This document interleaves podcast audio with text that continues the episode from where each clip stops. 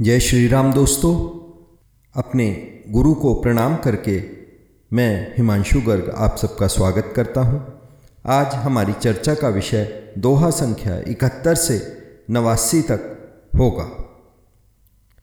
जो प्रश्न पिछले एपिसोड में अनुत्तरित रह गए थे, उनके उत्तर आज हमें मिल जाएँगे। जैसे पार्वती जी का नाम अपर्णा कैसे पड़ा शिव जी किसके नाम का जाप करते हैं? किसकी बातें बिना सोच विचार करके हम लोग मान सकते हैं? सुख सिद्धि कैसे आसानी से मिलती है? पार्वती जी का क्या संकल्प था? माया कौन है? सप्तऋषियों का घर कहाँ पर है? इस प्रकार विभिन्न प्रश्नों के उत्तर पाने के लिए आइए चर्चा करते हैं दोहा सत्तर से आगे। दोस्तों, दोहा इकहत्तर बहत्तर में हिमाचल अपनी पत्नी मैना देवी को पार्वती विवाह के लिए मनाते हैं और कहते हैं कि नारद जी के वचन कभी भी झूठे नहीं हो सकते और शिव पार्वती के विवाह में ही हम सबका और पूरे जगत का कल्याण है। इसलिए आप पार्वती जी को जप करने के लिए कहिए। मैना देवी पार्वती जी को कहती हैं। यहाँ दोहा तिहत्तर में कहती हैं तपबल रचई प्रपंच विधाता, तपबल विष्णु सकल जगत्राता तपबल शंभु करही संघारा, तपबल शेषु धरई मही भारा कि तप बल से ही ब्रह्मा जी संसार की रचना करते हैं और विष्णु जी संसार का पालन पोषण करते हैं। शिव जी संसार का संहार करते हैं तथा शेषनाग जो भार उठाते हैं पृथ्वी का, वो भी तप बल के कारण ही उठाते हैं। कहते हैं तप आधार सब सृष्टि भवानी।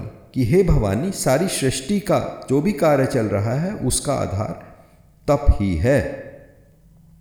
इसी प्रकार दोहा चौहत्तर में पार्वती जी वन में चली जाती हैं और एक हज़ार वर्ष तक मूल, यानी जो पृथ्वी के अंदर, भूमि के अंदर पैदा होने वाले जड़ तथा तने, आलू इत्यादि व फल खाती हैं। फिर एक हज़ार वर्ष तक वो पत्ते खाती हैं। फिर कुछ दिन तक केवल जल और वायु का सेवन करती हैं। फिर अपनी तपस्या को और कठिन करते हुए वो तीन हज़ार वर्ष तक पृथ्वी पर गिरे सूखे बेलपत्र खाने शुरू करती हैं। आगे चौपाई में कहते हैं, पुनि परिहरे सुख ने उपरना उमही नाम उतब भयहु अपर्णा। कि वो सूखे पत्ते भी खाना छोड़ देती हैं, तब उनका नाम अपर्णा पड़ता है। उनका शरीर बहुत क्षीण हो जाता है। तब आकाशवाणी होती है कि, हे पार्वती, तुम्हारी तपस्या पूर्ण हुई। और अब जब तुम्हारे पिता तुमको बुलाने आए, तब तुम घर चली जाना। पार्वती जी खुश हो जाती हैं कि, शंभु, शिव जी, अब उनको मिल ही जाएँगे। आगे चौपाई में कहा गया है। यहाँ पर अब शिव चरित्र का वर्णन किया गया है। जब ते सती जाई तनु त्यागा, तब ते शिव बन भयहु विरागा। ही सदा रघुनायक नामा, जहाँ तहाँ सुनहि राम गुण ग्रामा। कि जब से सती जी ने शरीर को त्याग दिया है, तब से शिव जी रघुनाथ जी का नाम जपने लगे और जहाँ तहां राम कथा सुनने पहुँचने लगे। रामचंद्र जी उनकी हालत देखकर शिव जी से मिलते हैं और उनको बताते हैं कि सती जी का जन्म पार्वती के रूप में हो चुका है और अब आप पार्वती जी से विवाह कर लें। तब शिव जी कहते हैं माता पिता गुरु प्रभु के बानी बिन ही विचार करई शुभ जानी कि माता, पिता और गुरु तथा प्रभु ईश्वर की बात को सदाशुभ मानना चाहिए। दोहा सतहत्तर के अंत में वो सप्तऋषियों को बुलाते हैं और उनको पार्वती जी की परीक्षा लेने के लिए कहते हैं। सप्तऋषि विभिन्न तर्कों से नारद जी के और शिव जी के गुण दोष पार्वती जी से कहते हैं, परंतु पार्वती जी किसी भी तरह से नहीं मानती। कहती हैं कि जिसको गुरु के वचनों में विश्वास नहीं है, उसको सपने में भी सुख और सिद्धि आसानी से नहीं मिलती। दोहा अस्सी में फिर पार्वती जी कहती हैं, महादेव अवगुण भवन, विष्णु सकल गुण धाम, जे ही कर मनुरम जाही सन ते ते ही सन काम। कि माना शिव जी अवगुणों की खान है और विष्णु सभी सद्गुणों के धाम हैं, यानी उनके अंदर सभी सद्गुण हैं, पर जिसका मन जिसमें रम जाए, उसको तो उसी से काम है। यानी उनका मन तो शिव जी में रम गया है और वो उन्हीं से विवाह करेंगी। दोहा अस्सी की ही तीसरी चौपाई में, पार्वती जी एक बहुत बड़ी प्रतिज्ञा करती हैं, यह उनका बहुत बड़ा एक संकल्प है जन्म कोटि लगी रगर हमारी, बरऊ शंभु न तो रहूँ कुआरी कहती हैं कि मेरा तो करोड़ों जन्मों तक यही हट रहेगा कि या तो मैं शिवजी से विवाह करूँगी या कुंवारी ही रहूँगी। तजहु न नारद कर उपदेशु, आप कहीं ही सतबार महेशु। कि यदि शिवजी भी मुझे आकर कहें तो भी मैं नारद जी के उपदेश को नहीं मा, नहीं छोड़ूँगी। ऐसा प्रेम देखकर सप्तऋषि कहते हैं, दोहा इक्यासी में सप्तऋषि कहते हैं, तुम माया भगवान शिव, सकल जगत पितुमातु नाई चरण सिर मुनि चले पुनि पुनि हर्षत गातु। कि हे देवी, आप माया हैं और शिव जी भगवान हैं। आप दोनों समस्त जग के माता पिता हैं।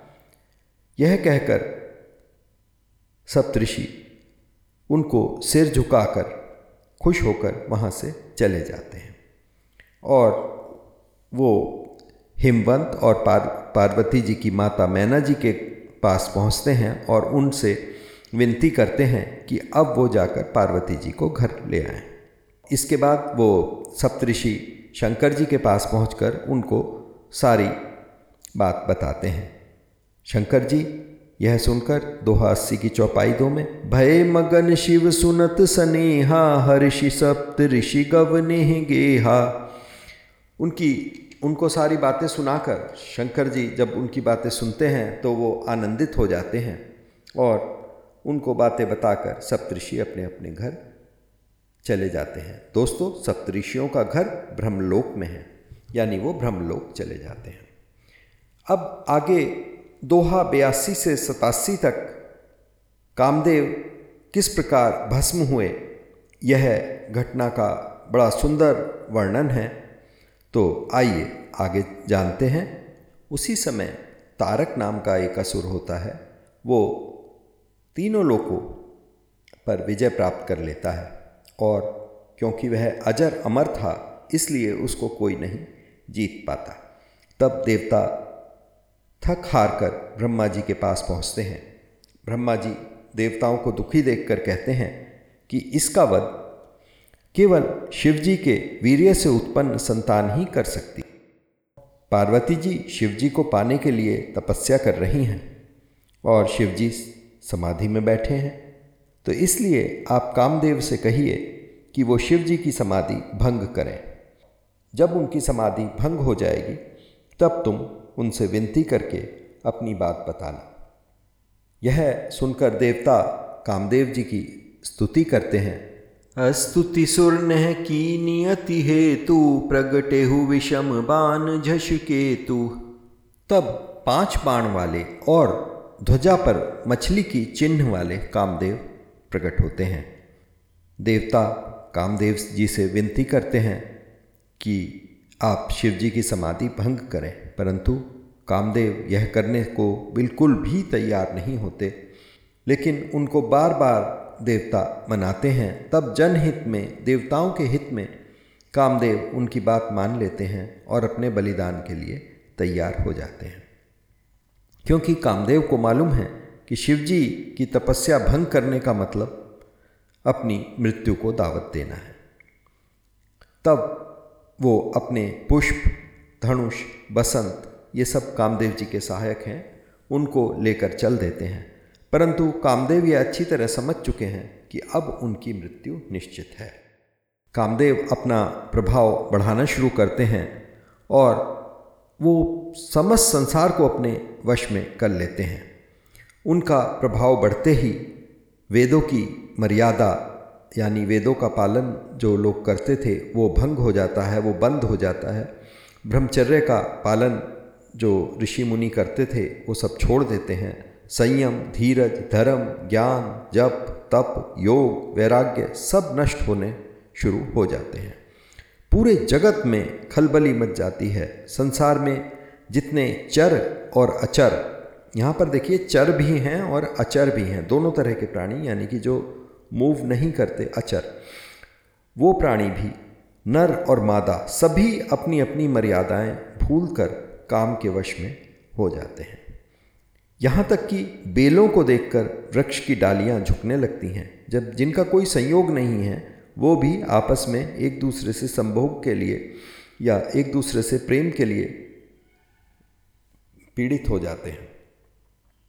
बेलों को देखकर वृक्षों की डालियाँ झुकने लगती हैं, नदियाँ समुद्र में मिलने लगती हैं सभी ताल तलैया जितनी पोखर होते हैं, वो आपस में मिलना शुरू कर देते हैं। पशु पक्षी अपने संभोग का समय भूल जाते हैं और कामवश हो जाते हैं। कोई दिन या रात नहीं देखता, सब काम के गुलाम हो जाते हैं। योगी, मुनि सब स्त्रियों को ढूंढते फिरते हैं। समस्त संसार स्त्रीमय हो गया है। दो घड़ी में जैसे कामदेव जब तक कैलाश पहुँचते हैं, दो घड़ी में ही कामदेव जो है वो कैलाश पहुँच जाते हैं। और कैलाश पहुंचकर वहाँ पर, क्योंकि शिव जी का प्रभाव है और वहाँ कोई भी इस तरह का प्रभाव प्रभावी नहीं होता तो वहाँ पहुँचते ही कैलाश पहुँचते ही शिव जी के प्रभाव से सारा संसार जैसा का तैसा हो गया और कामदेव जी का प्रभाव समाप्त हो गया। सबका नशा उतर जाता है। शिव जी को देखकर कामदेव बहुत भयभीत हो जाते हैं। पहले तो वो वापस लौटने की सोचते हैं, लेकिन फिर विचार कर देवताओं के कार्य करने के लिए वो सोचते हैं कि अगर मर जाऊँगा तो ही ठीक है, कम से कम देवता पहले वो लौटने की सोचते हैं, फिर देवताओं के कार्य को सोचते हुए वो अपनी सारी कलाएँ बिखेर कर संपूर्ण कैलाश सुंदर व मादक बना देते हैं। परंतु इन सब चीज़ों का शिवजी पर कोई प्रभाव नहीं पड़ता, ना ही उनकी समाधि डिगती है। फिर कामदेव आम के पेड़ के पीछे छिपकर अपने पाँचों बाण धनुष पर चढ़ाते हैं और शिवजी के हृदय पर छोड़ देते हैं। इन पाँचों बाण के हृदय पर लगने के कारण शिवजी की समाधि टूट जाती है और आम के पत्तों में छिपे कामदेव को देखकर वे अत्यंत क्रोधित हो जाते हैं। शिवजी का तीसरा नेत्र खुल जाता है और उनका नेत्र खुलते ही कामदेव भस्म हो जाते हैं। अब फिर जगत में हाहाकार मच जाता है। भोगी और काम सुख को याद करके सभी लोग बहुत चिंता करने लगते हैं। परंतु साधक और योगी अत्यंत सुखी हो जाते हैं। कामदेव की पत्नी रति रोती चिल्लाती शिवजी के पास आती है और अनेकों प्रकार से उनसे विनती करती है। तब शिवजी बोलते हैं, अब तेरे स्वामी का नाम अनंग होगा और वह बिना शरीर के सभी के शरीरों में व्याप्त रहेगा। शिवजी रति को वचन देते हैं कि द्वापर युग में, यदुवंश में जब कृष्ण जी अवतार लेंगे, तब तेरा पति उनके पुत्र प्रद्युमन के रूप में उत्पन्न होगा और तब तो उनसे मिल सकेगी। यह सुनकर रति जी भरे मन से वापस लौट जाती हैं। आगे दोहा अस्सी और इक्यासी में महादेव जी के पास पहुंचकर उनको श्री राम जी के वचनों को याद दिलाते हैं और उनसे पार्वती जी से विवाह करने का आग्रह करते हैं। तब शिव जी मान जाते हैं और ब्रह्मा जी हिमाचल के घर सप्तऋषियों को भेजते हैं। दोस्तों, यहाँ पर मासपरायण तीसरा विश्राम आता है। तो हम अपनी इस चर्चा को आज यहीं पर विराम देंगे। आशा है आप आध्यात्मिक पथ पर आनंद ले रहे होंगे और आगे दोहा बयासी से आगे की चर्चा हम अपने अगले एपिसोड में करेंगे। राम जी सबका कल्याण करें। तब तक के लिए जय श्री राम।